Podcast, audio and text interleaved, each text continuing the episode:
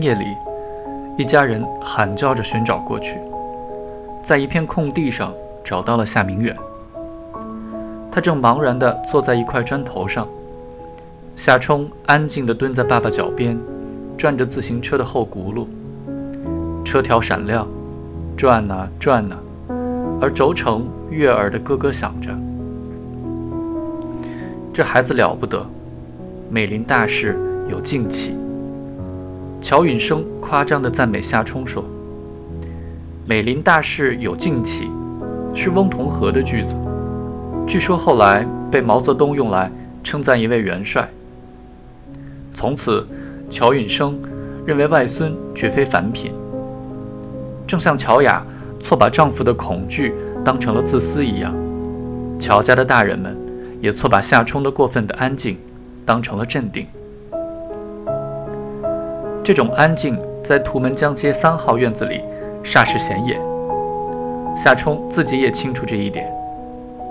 他看到别的孩子只要抓到一根棍子，就要舞动不休，跟假想中的敌人大战几百回合，直到筋疲力尽，颓然倒地方休。姥姥带他和表哥乔大方到邻居家里做客，让夏冲坐在床角。一个小时后，夏冲仍坐在床角，手捏着他的衣角，姿势都没变过。乔大方却要阻止大人聊天。又吼又叫，还非打开人家抽屉，把最底下的秘密翻个底朝天不可。主人家不便抱怨，门铃却响了。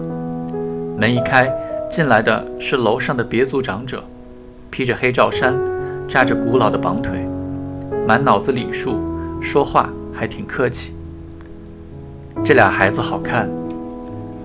过了会儿，又说：“这俩孩子嗓门亮。”说着话，坐在椅子上，又皱眉又咳嗽。索玉琴醒悟，这是扰了人了，羞愧间赶紧告辞。回到家，跟儿子乔年告状：“你儿子把人家楼上的瘸子都招下来了。”乔大方三岁时，率领两岁的夏冲孵蛋，做碎了四只鸡蛋。后来上了小学，他调皮捣蛋，顶撞老师。打架更是家常便饭。有一天，他听说爱迪生小时候拆了家里的钟表，后来就成了举世闻名的发明家。心想，必可取而代之，也把他爸爸花了三个月工资新买的上海牌手表拆了个稀巴烂。等他上了小学四年级，乔雅忧心忡忡地对哥哥说：“乔大方这表现是一种病。”叫小儿多动症。乔家人在晚饭之后正式讨论乔雅的意见，无不深为福音。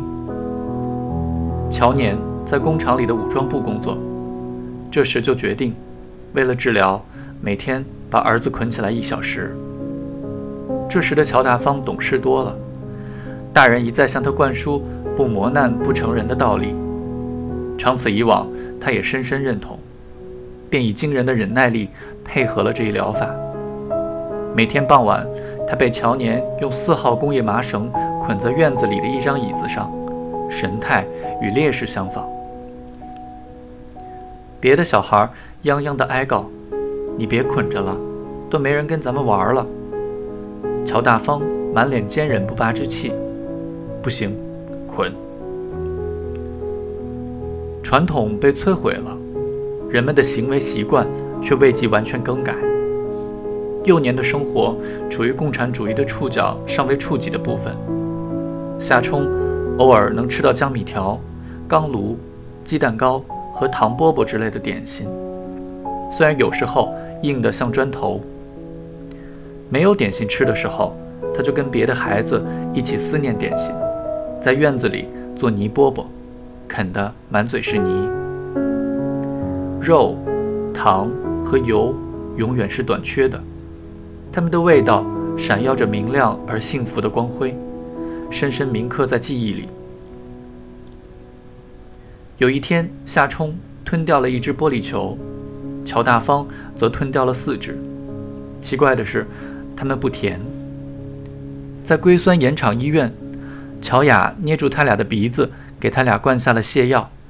于是，五只玻璃球叮叮当当响着，伴随着水一样的粪便落到了搪瓷观察皿里。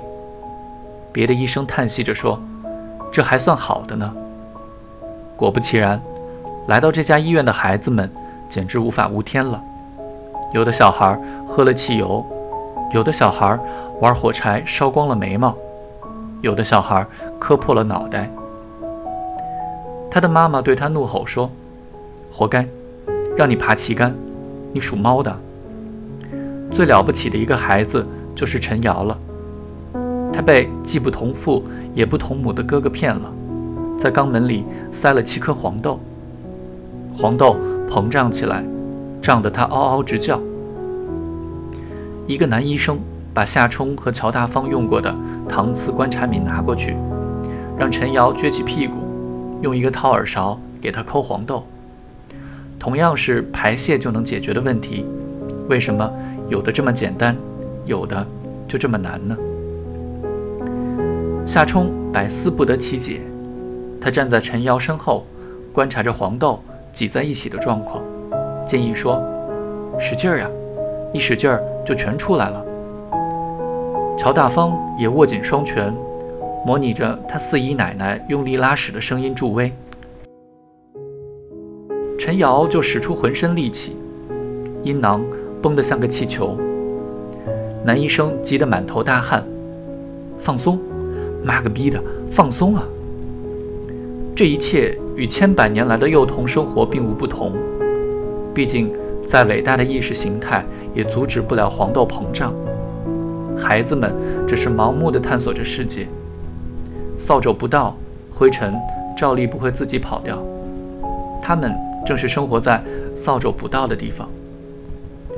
能让夏冲流露出激烈情绪的，只有乔雅一个人。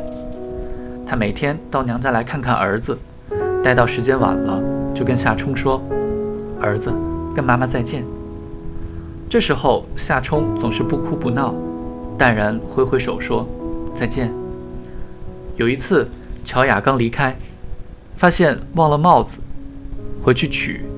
一进屋，却见夏冲孤零零地坐在黑影里，似乎凝神思索着什么，面带愁容。见他回来，他的眉毛挑动，眼睛迸射出光亮，整张脸似乎被皮肤下面的光源照亮了。他立刻扑进他的怀里，问：“什么叫马路？”乔雅回答说。大的路就是马路呀。他说：“马路没有马。”乔雅惊奇地笑了起来。夏冲安稳地蜷在妈妈怀里，又问：“世界上第一个人是谁？”乔雅又一次咯咯地笑起来。陡然间，他心中涌起对这个满脑子疑惑的、过分矜持的孩子的愧疚，又陪他待了一刻钟。索玉琴担心女儿走夜路，催促说：“都几点了，你还不回家？”乔雅就站起来，准备再次离开。夏冲一反常态的哀哀哭了起来。“怎么了，儿子？”乔雅问。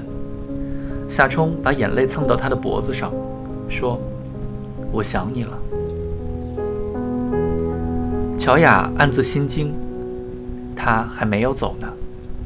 他满心柔情地哄着她，夏冲渐渐放松了身体，台球落袋一般甜美的气息着，眼睛眯起来，困了。只有夏明远发现了儿子的问题，在乔家的一次晚饭之后，他开始评点这个孩子，说他不太合群。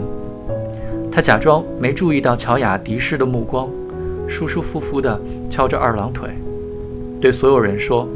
这孩子缺个伴儿。这是一九七六年春天的事。乔雅被他激怒，好几天不跟他说话。他为夏冲辩护，赞美儿子，说他根本就不需要什么伴儿。这一次，索玉琴站在了女婿一边，劝服了女儿。乔雅不得不又一次妥协，勉强接受了为夏冲找个伴儿计划。她再次怀孕了。妈妈又生了一个小女孩，这件事，夏冲有所耳闻，可是并不清楚那意味着什么。到他五岁时，夏明远和乔雅决定让他回家，索玉琴百般不舍，却也无可奈何。那天是腊月二十七，姥爷姥姥决定隆重的为夏冲送行。大年初一的饺子提前到今天包，吃完了蒸饺子，姥姥给了夏冲足足二十个五分钱的硬币，还给他穿上了一件新上衣，袖子很长。因此，他可以穿得久些。姥姥又在他的衣兜里放了好多剥好的瓜子，夏冲一颗一颗地吃，他又兴奋又伤心。老爷还正式地跟他谈了话：“从此以后，你就是大孩子了。老爷要问你一个问题，想好了再回答。老爷，听好了，就这么三个人，一个坐着，一个站着，一个跪着。”你坐哪一个？乔允生问。夏冲机智地选出了对自己最有利的答案：坐着。不对，你应该站着。乔允生说：“坐着的是欺人的主子，跪着的是听令的奴才，站着的才是爷们儿。”我这辈子再没听过更好的教诲了。